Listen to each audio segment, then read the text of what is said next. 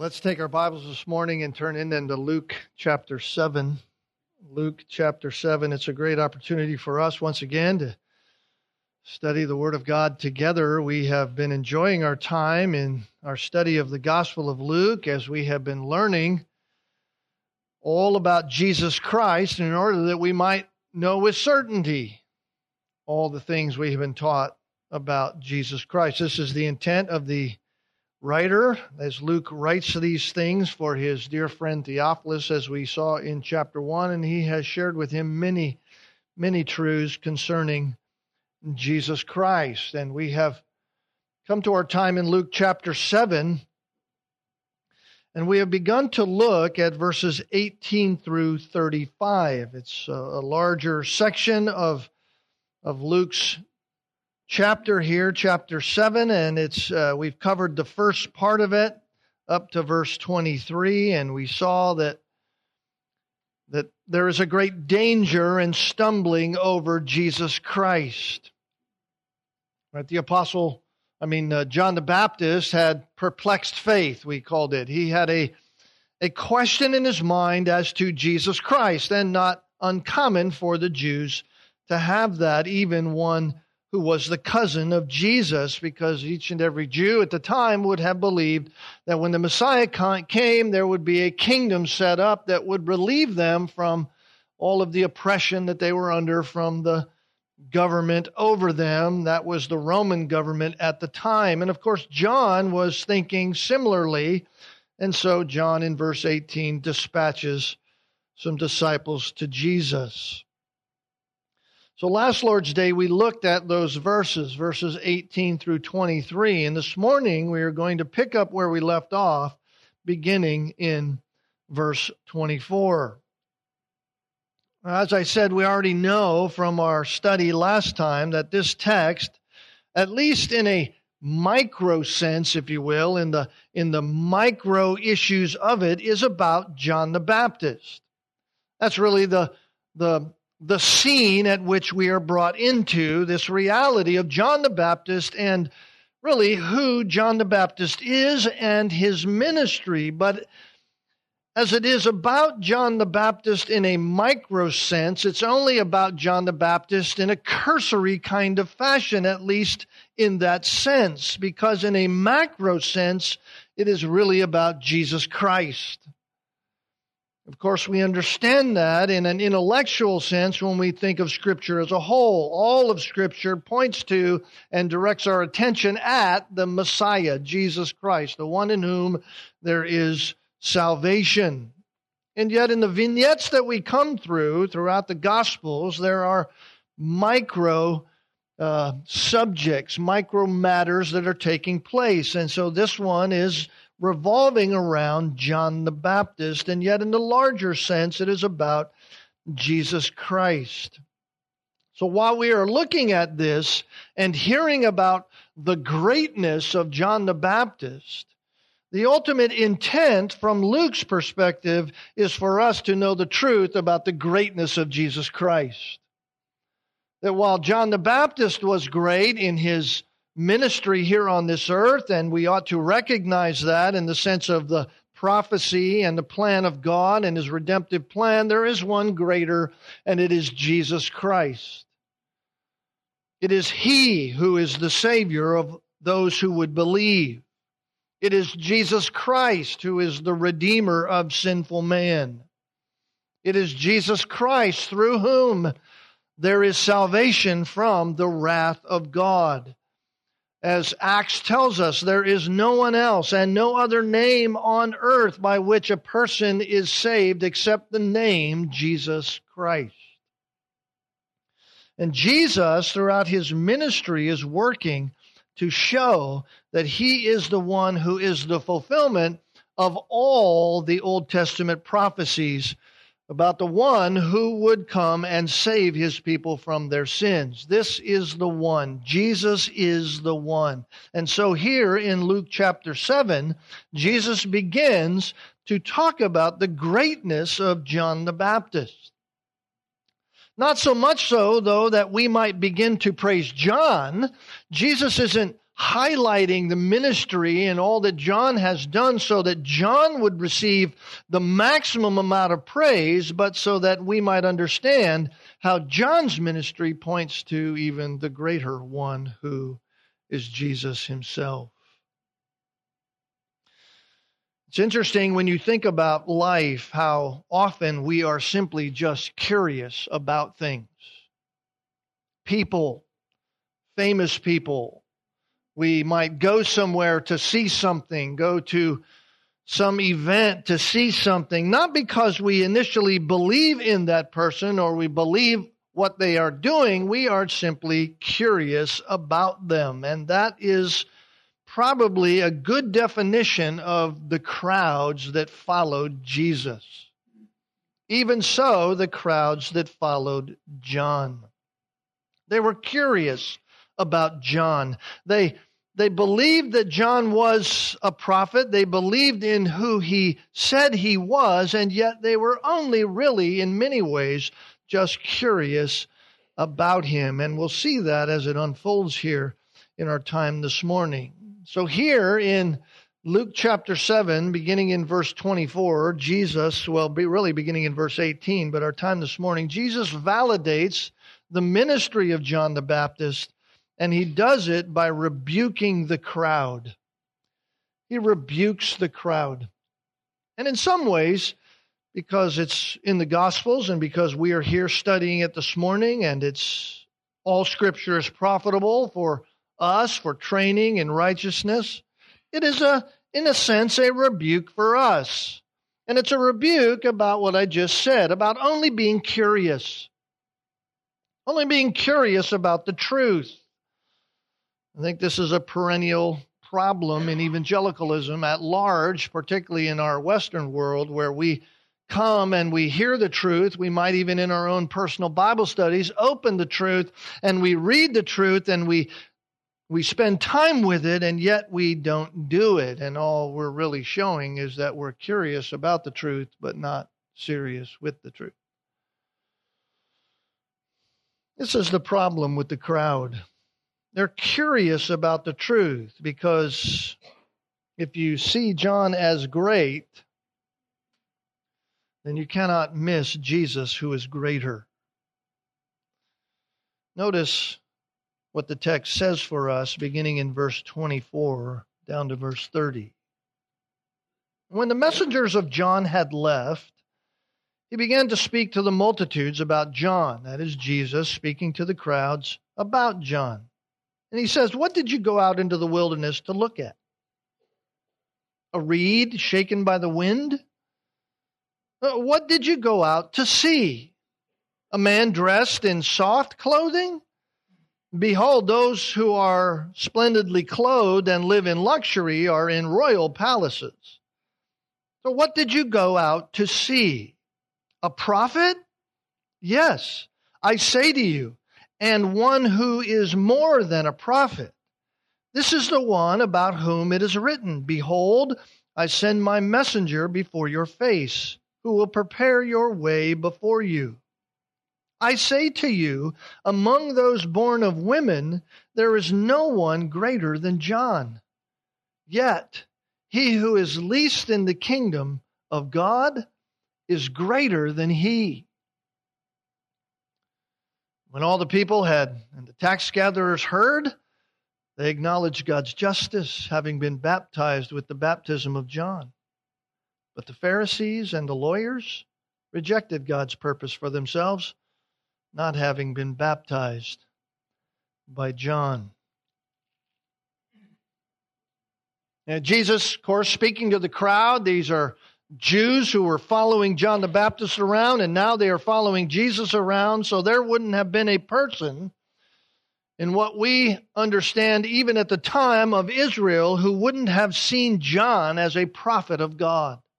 They would have recognized John for what he was. The Gospels record for us that the entire region had gone out to him in the wilderness. This is what the Gospels say about John's ministry. We even studied that earlier in the Gospel of Luke. Why? Why did they go out? They went out because they saw him just as what he was. They saw him as a prophet. And so when they were in the presence of John, when, when they went out into the wilderness, they heard him preach. And John preached repentance and the forgiveness of sin. John preached a fiery message. We, we might even label it fire and brimstone preaching. He preached an uncompromising message about repentance because of sin and that there was forgiveness for sin upon repentance. And those who came to John were those who were, in a sense, serious about their sin, serious about their confession before God. John baptized them and that baptism was just like we see today, an outward display of this inward confession before God and a need before God of forgiveness of their sins. They recognized their sin. They went to John. They heard the message of John, and John baptized them as they acknowledged their sin. And all of the region was there to see it. All of the region was there to hear the message was reminded, even thinking about this, of the early days of the revivals here in New England and, and Whitefield's preaching when he came from England. And it was said that thousands of people would stand out in the field to hear John Whit or to hear George Whitefield preach. Up to 25,000 people. He, he preached apparently just over the road in Exeter, where thousands of people would hear him come and preach. Well, that's how it was with John. They were there to see what was taking place. And all of this was an important picture to the Jews. To those who went there, all that was happening was, was a picture in their mind. You say, why? Well, because up to that point, up to the point of John's ministry, the only ones who would go through any kind of baptism ceremony, any kind of ritualistic ceremony whereby you would be confessing sins, would have been Gentiles. Gentiles who were, who were becoming and proselytes into Judaism. They were converting to Judaism. No Jew would have ever been baptized. Baptism wasn't something that they did. And yet, when John comes along, he begins his ministry, and it's a ministry by which he is baptizing with water, a baptism of repentance for the forgiveness of sins, and even Jews are being baptized. Why? Because they're identifying themselves as sinners sinners in need of God's saving grace. Shocking. Shocking. This is a religion, at least taught by the Pharisees, that you could earn your way into heaven. And yet, here is John preaching, no, no, no, that's not how it goes. You must repent of your sins. And so they were saying to everybody, I'm no better. Those who are being baptized by John are just standing up in the waters of baptism and with their life and through their confession and through that baptism are saying to all their Jewish friends and all their Jewish neighbors and the entire region who had come out to see, I'm no better before God than anybody. Even those pagan non Jewish nations that are around it. And so when John was preaching and baptizing, it would have been a shocking ministry that he had in all of Israel. That's why we saw already in our study in chapter 3 and verse 7, John says to the Pharisees, You brood of vipers, who warned you to flee from the wrath to come? See, he's not saying, hey, listen, somebody came and warned you that wrath is coming, so you better go out to John. He's saying, you came out here for a reason to see me. Why would you come out? You don't think wrath's upon you at all. So who warned you of the wrath to come? Because wrath is upon you, and if, if you confess your sins, you can be forgiven of your sins. And yet here, even in our text, in verse 30, it says the Pharisees and the lawyers rejected God's purpose for themselves. They weren't being baptized by John. Those who were being baptized by John understood that they were guilty before a holy God because of their sin. So why have you come? You believe you're already righteous, John is saying to the Pharisees. You're, you believe that your efforts, that your life, that your keeping of the law, which you don't keep anyway, is good enough. Go, he says in verse chapter 3, verse 8, go and show fruits in keeping with repentance and stop holding to your heritage as a means of salvation. Stop saying you're children of Abraham, that that's good enough. So, John's preaching of repentance and the baptism for the forgiveness of sin was an entire paradigm shift for the thinking of the Jews. John came preaching grace and judgment, that the Messiah was to come with grace, but at the same time, the Messiah was going to have his winnowing fork in his hand. He was going to clear the threshing floor and separate the wheat from the chaff chaff would be burned up with unquenchable fire. Of course, we understand the metaphor. We understand what is being talked about there. The wheat, metaphorically speaking, of those who believe the gospel. The chaff is those who do not. Wheat being the children of the kingdom of God, the chaff being those who are outside the kingdom. And so while John preached, even though the words were hard to hear, people came. They flocked to John, and they continued to come. John was uncompromising as he stood on the truth of God, even to the point where he was thrown in prison. And why would the people come? Because they believed he was a prophet. They believed he was a prophet, one who spoke on behalf of God. That's, that's really what the, the word prophet means. The idea that someone has received from God the Word of God and their voice speaks on behalf of God. Of course, we have the Word of God now, and so when we preach and we teach, we, in one sense, are a little p prophet. We're speaking the words of God. We better get the Word of God right if we're going to speak on behalf of God. That's a little PSA for the hermeneutics class. We better get it right. Even Herod fearfully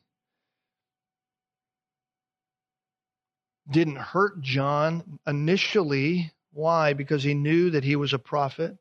And even though John had, had confronted the sin of Herod, Herod thought there was something about John that intrigued him, and so he even had him around for a while. It wasn't until his pride got in the way, whereby he had to give to this young girl who danced in front of the party up to half the kingdom, and she was then manipulated or spoken to by her mother that she wanted the head of John the Baptist on a platter, so he had him beheaded. So they saw John as a prophet. Most of all, they were just curious. They were just curious about John and curious, therefore, about Jesus. So Jesus uses this moment, this moment whereby John dispatches a couple guys who had seen him in prison, disciples of his. He sends them down to Jesus to ask him these questions. And Jesus uses this moment to highlight himself as it ought to be. Jesus is the greater one. And Jesus validates the ministry of John, and by doing so, he rebukes those who are simply curious about him. And so we pick up in verse 24 the messengers sent from John have now left. They've left. They have begun to return to John with the answer from Jesus. We know the answer. The answer is go tell John what you've seen and what you've heard. After they came with the questions, are you the expected one? Jesus has this massive outpouring of divine power where he heals the sick and he tells them, go and report to John in verse 22. The blind receive sight, the lame walk, the lepers are cleansed, the deaf hear, the dead are raised, the poor have the gospel preached to them.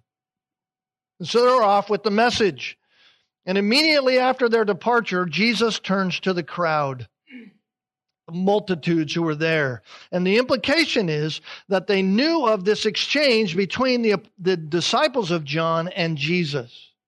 In other words, what happened in that moment where those, these guys asked the question and Jesus begins to heal all this took some time for Jesus to heal all these people and Jesus answers. And so the people are hearing about what's going on, even though the crowd is quite large. And so, lest anyone get a wrong idea about John, Jesus addresses the crowd with three indicting questions. Three indicting questions.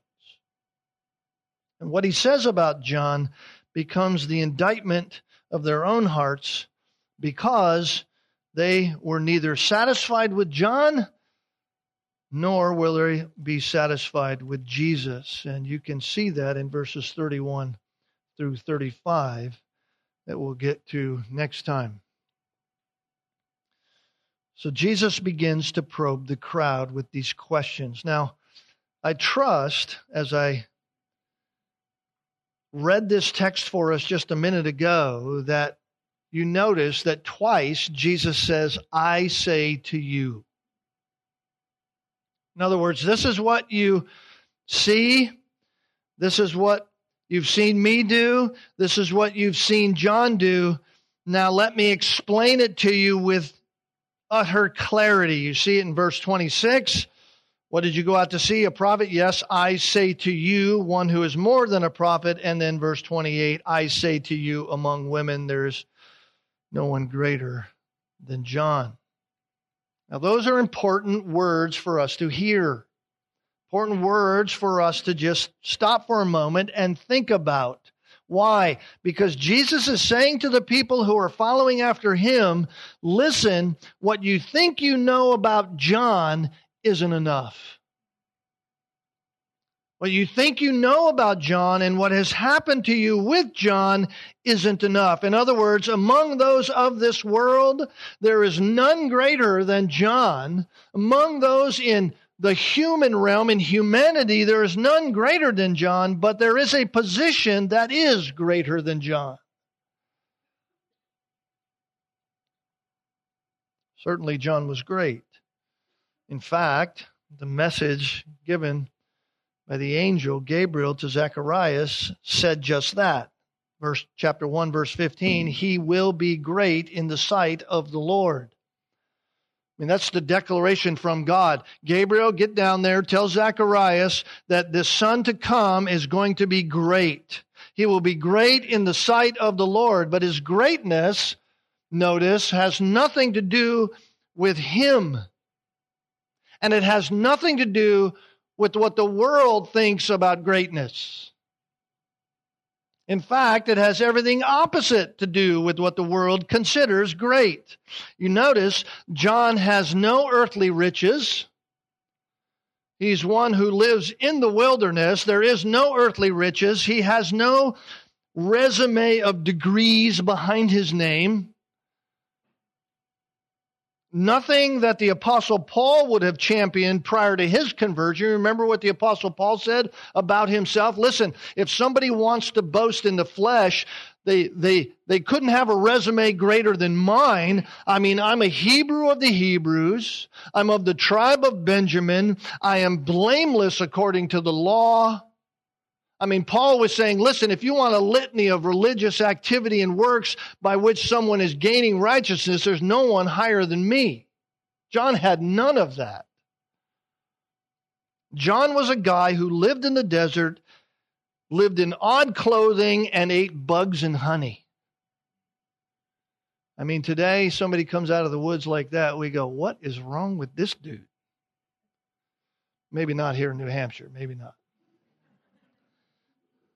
Right? John was that kind of guy. By all earthly estimation, he wasn't great.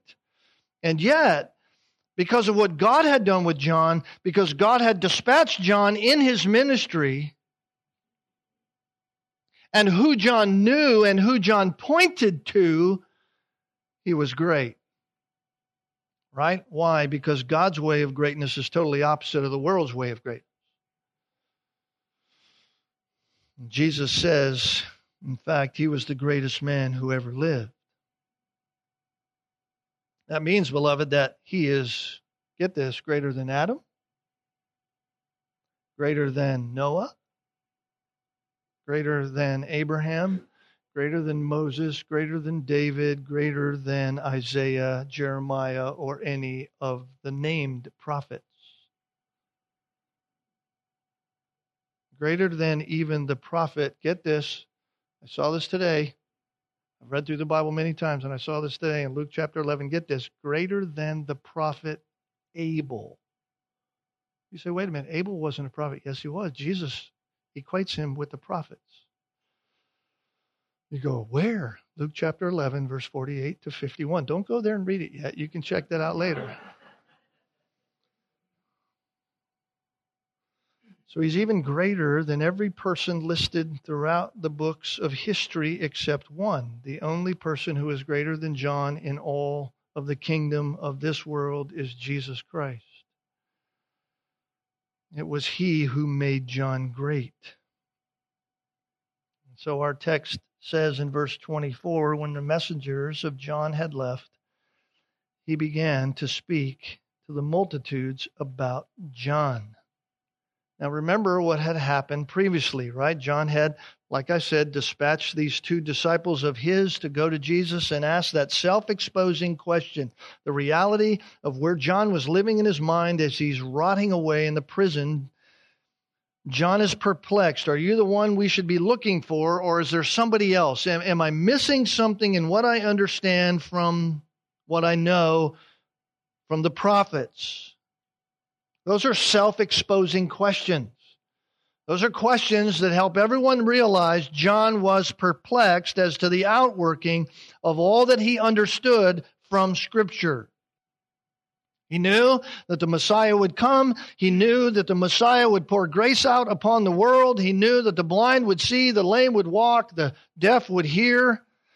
He knew the dead would be raised and the gospel would be preached. He knew all of that for sure, and he saw that all of that was happening in the ministry of Jesus. But what about the judgment? What about the winnowing fork? What about setting up the kingdom? What about clearing out the rejectors who needed to be judged? What about all of that? Are you the one who's going to do that, or there's somebody else?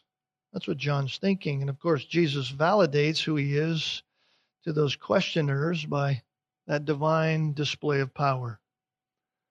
Jesus heals people. And his intent is rebuking those listening about simply being curious.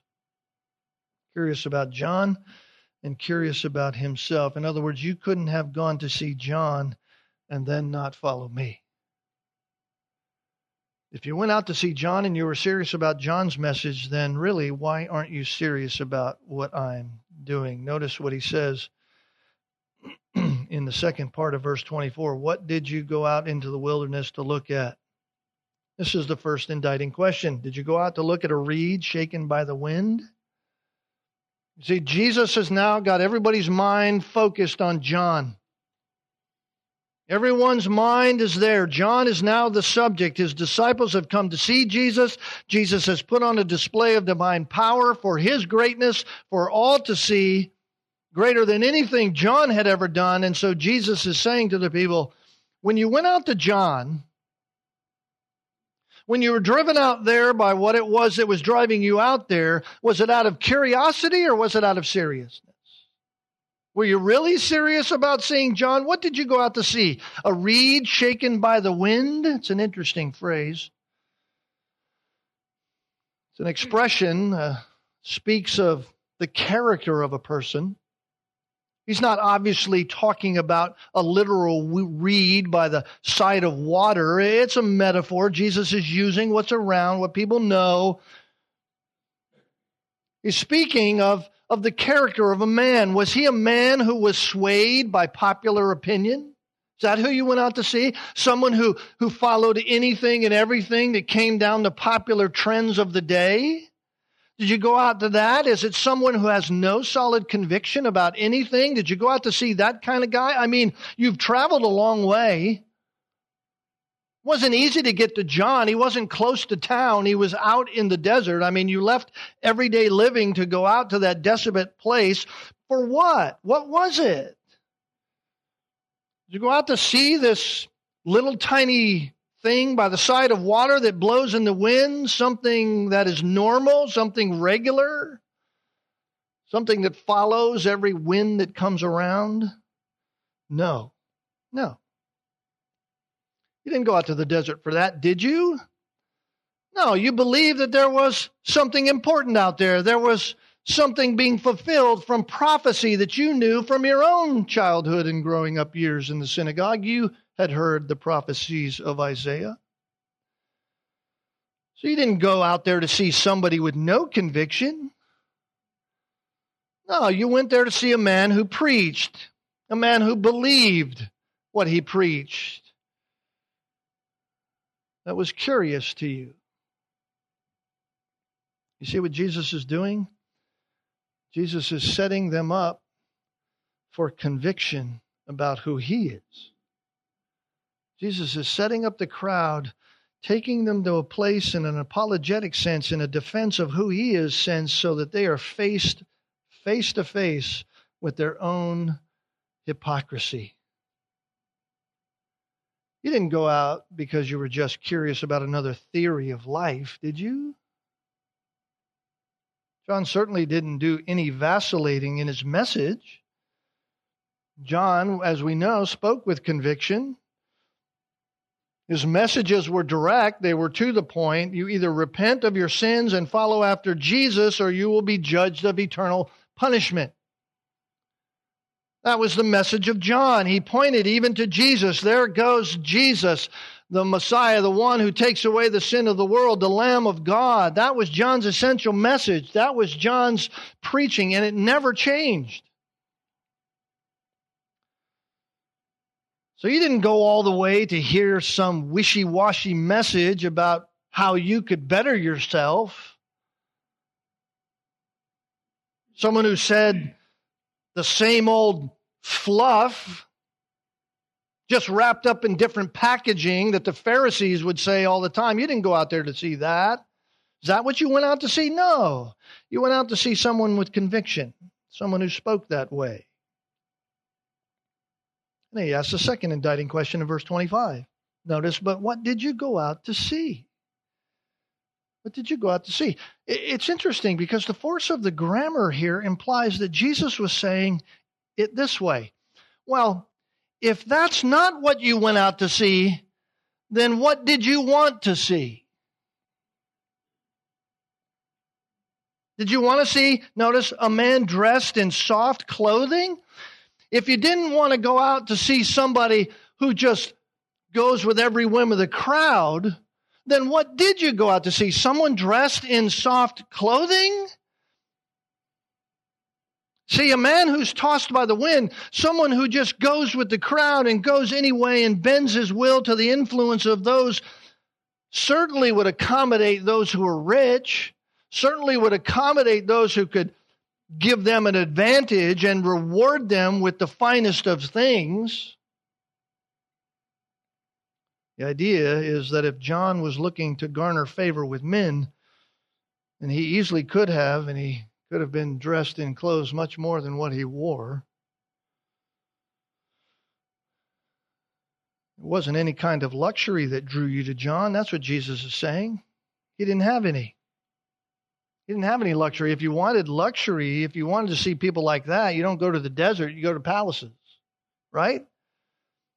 A man dressed in soft clothing? No. Behold, those who are splendidly clothed live in luxury. They're in royal places.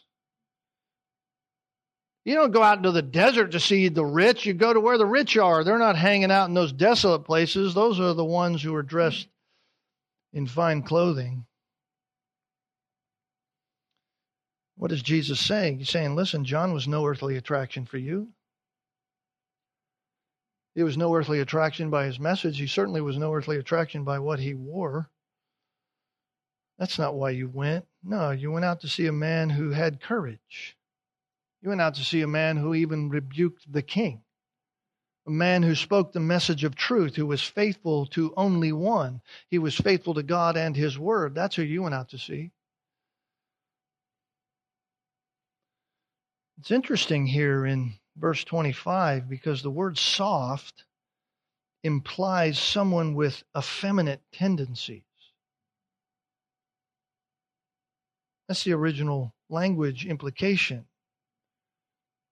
Someone, in other words, who who's a compromiser to those in power so that they can have their own preeminence. You don't go out to see a man who compromises for the sake of his own position. No. A soft man. Is that who you went to see? No. No, John was a, no person of flattery. He was no person of personal gain. That's obvious. He's a person who was willing to go to prison because he spoke the truth, even to the powerful. So Jesus says, thirdly, in verse 26, then what did you go out to see? What did you go out to see? His, his noose around their hypocritical neck is just getting tighter and tighter. So Jesus asked the same question, but now he gives an added title. What did you go out to see? A prophet?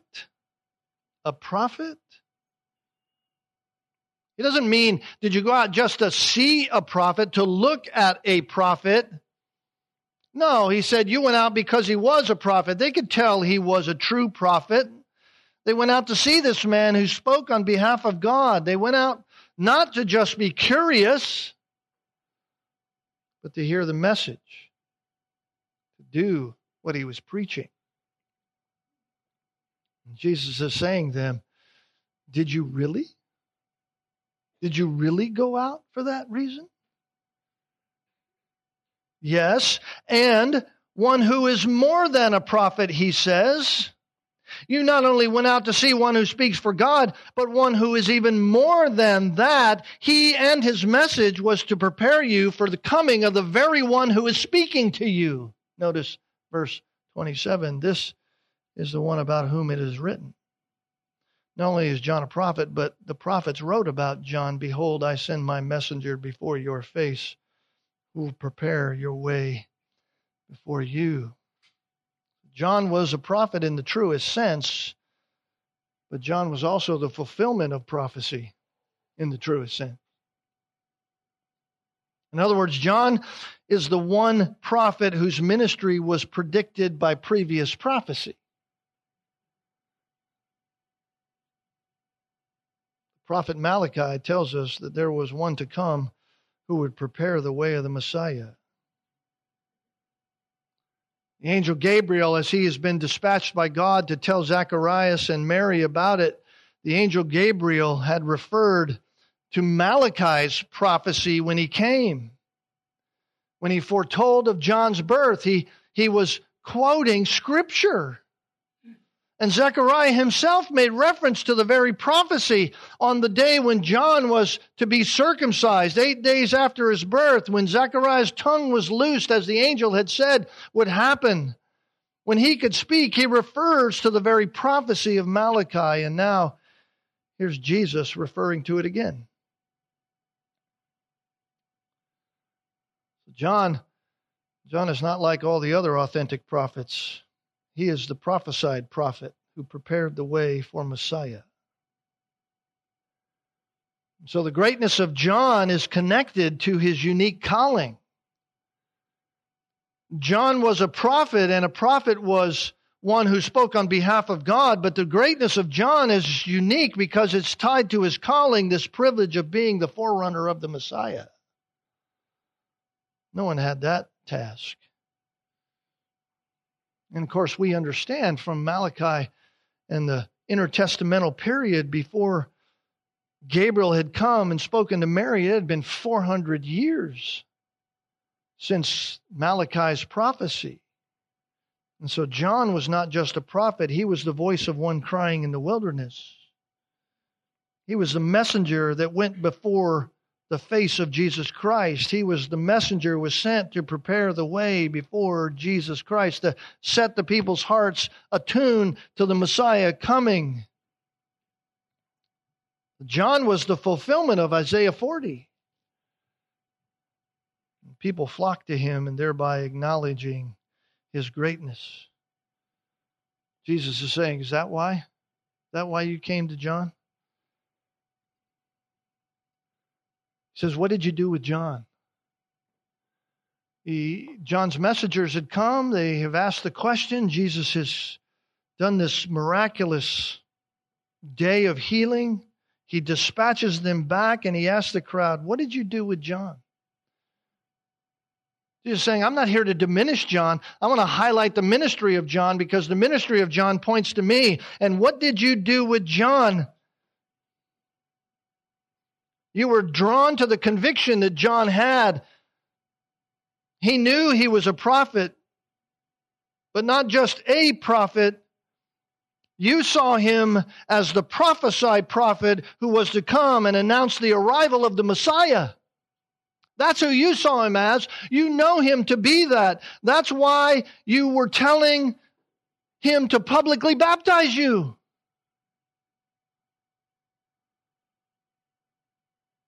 You didn't care what others might have thought of you. That's why you listened to his message. That's why it resonated in your hearts about sin and the need for God's forgiveness because you went out to a prophet and one who's more than a prophet.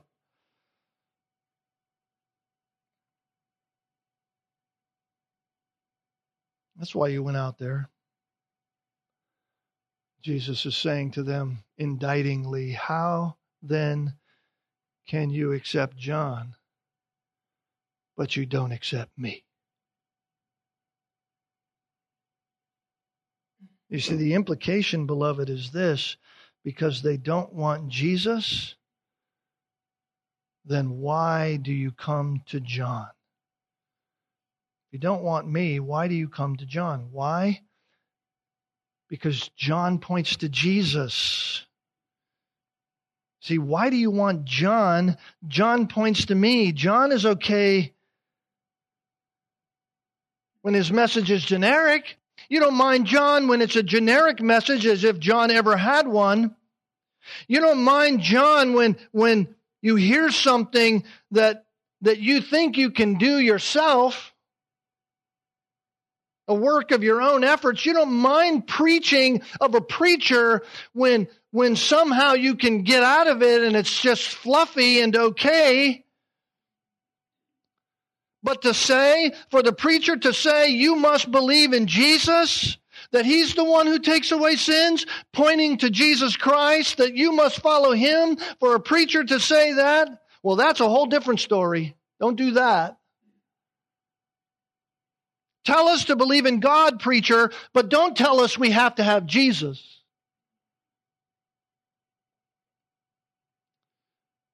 Jesus has the people pinned down right where he wants them by their own actions.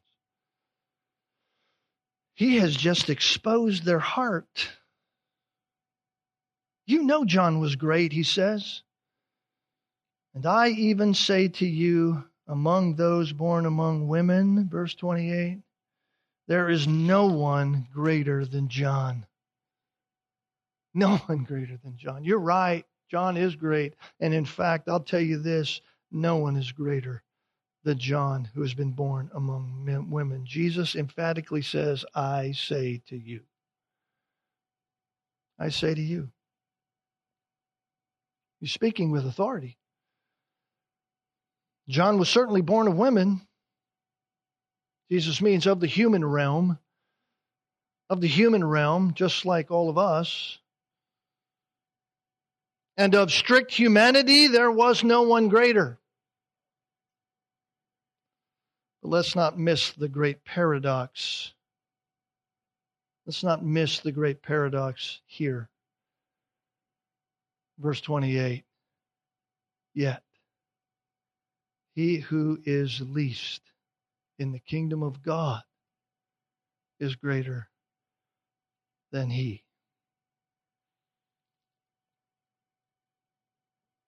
I mean, if John was that great in humanity,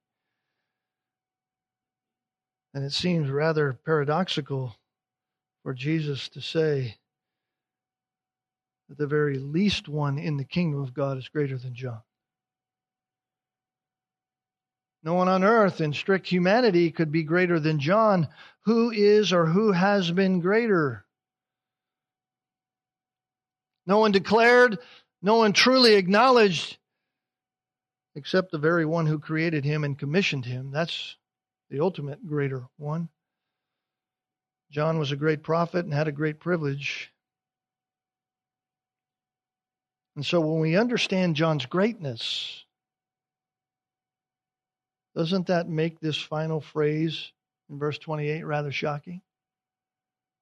When you understand what God had done with John the Baptist, doesn't that make this rather shocking to us? He who is the least in the kingdom is greater than John. How can that be true?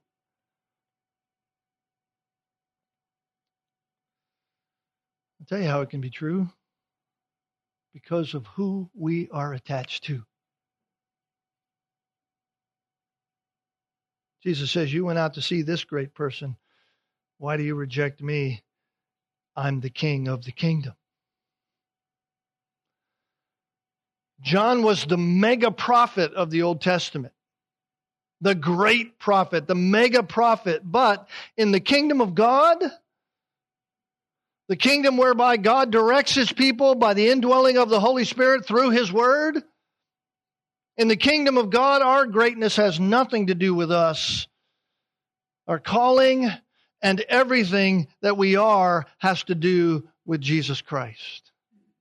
We bring nothing to the table. It's all of Christ, the one with whom we are attached to. Jesus is saying, listen, if you think John was great and you want to follow John, you missed the whole point. John was pointing to me because John wants you to be in the very kingdom that John is part of, the kingdom of God. So we are greater in that our spiritual privilege far exceeds our earthly privilege. Our spiritual privilege far outweighs anything that we might be in an earthly sense. We have better access to God through Christ, don't we? We were outside the kingdom. Now we are inside the kingdom. Colossians tells us we were transferred from the domain of darkness into the domain of his son. And we have greater access then to God through Christ. We have every spiritual blessing in the heavenly places in Christ, Ephesians chapter 1 said. John preached of the promised Messiah to come. We have the promised Messiah indwelling us. Far more than we could ever ask or think. And so Jesus is saying, listen, if you know of John, if you know of John, then come to me. If you followed after John, great. Now come to me because John pointed to me. Not just for salvation, beloved. Jesus to say, oh, yeah, just come to me and, and I'll give you your fire insurance into heaven. You go on and do whatever you want to do. No, no. No, no. Jesus says, Come to me, all you who are weary and heavy laden, and I will give you rest. My yoke is light, right? Come to me. Stop trying to, by your efforts, work your way into glory. You can't do it. It's an impossible task. There's no way you could ever get into glory on your own.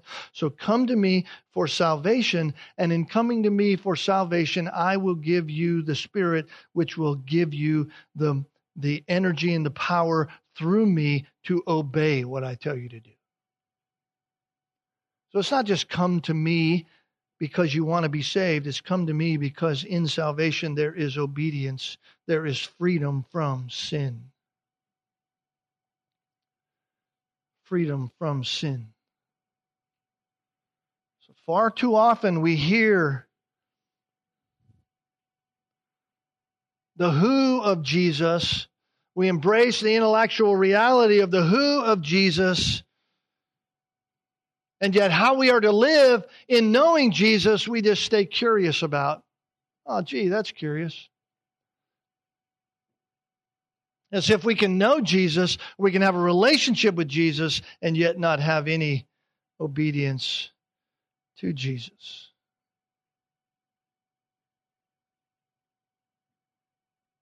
Notice verse 29 when all the people, and the tax gatherers heard. Of course, when it says all the people, it means all those who weren't in leadership in the ministry of the Jewish people. This wasn't the Pharisees and the Sadducees, which verse 30 says Pharisees and the lawyers. That's who he's talking about. The law experts and those who ran the synagogues and the Pharisees. When all the other people and the tax gatherers, the lowest of lows, the, the ones who were really outcast because they worked for the enemy, when they heard, they acknowledged God's justice. What's God's justice? That if you do not repent of your sins, you will be judged forever. That's God's justice.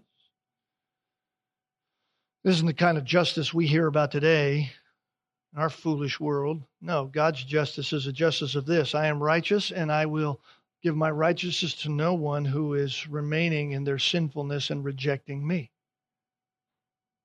They acknowledge God's justice. They've been baptized with the baptism of John. These dregs of the earth went out to John and they said, I'm a sinner in need of the saving grace of God. But the religious rulers of the day, the Pharisees and the lawyers, what'd they do? They rejected God's purpose for themselves. They hadn't been baptized by the baptism of John. They didn't acknowledge anything in themselves. Don't you notice? You realize, beloved, there's no 29a. There's no verse 29a. There's no middle ground. There's no middle ground. You either embrace Jesus Christ or you don't. There is no, well, maybe, well, you know, they were a good person. Well, you know, they, they did these things in their life. And so, you know, how do we know? No, this is the reality. God's justice is God's justice. God will either save or he will condemn.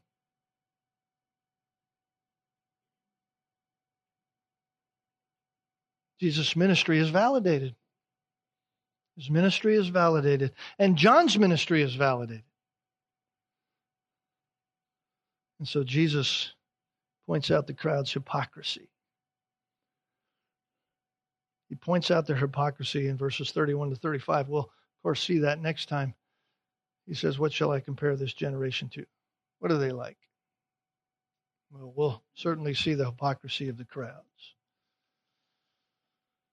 So, who are you following? You're curious about Jesus? Serious about Jesus? Let's pray. Father,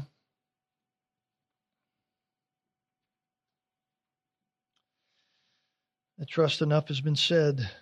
It has honored your name. I pray that we, by the power of your Spirit, can think through these things, be challenged by these things in our own life, and cause our hearts to be affected in such a way that it would motivate us to run to Christ, whether that be a Christian who is just living in sin, repentance and belief and walking by faith in Christ, or an unbeliever who needs to repent of sin, believe in Jesus Christ, and know what living really is. Lord, that is our desire this morning. May that be the grace that we know from you because you promised. For those who are His, you will never leave us or forsake us. You always do what is right. You are always drawing those whom you have chosen to save. So thank you for that. Bring us back tonight, all to your glory and grace, we pray. In Jesus' name, amen.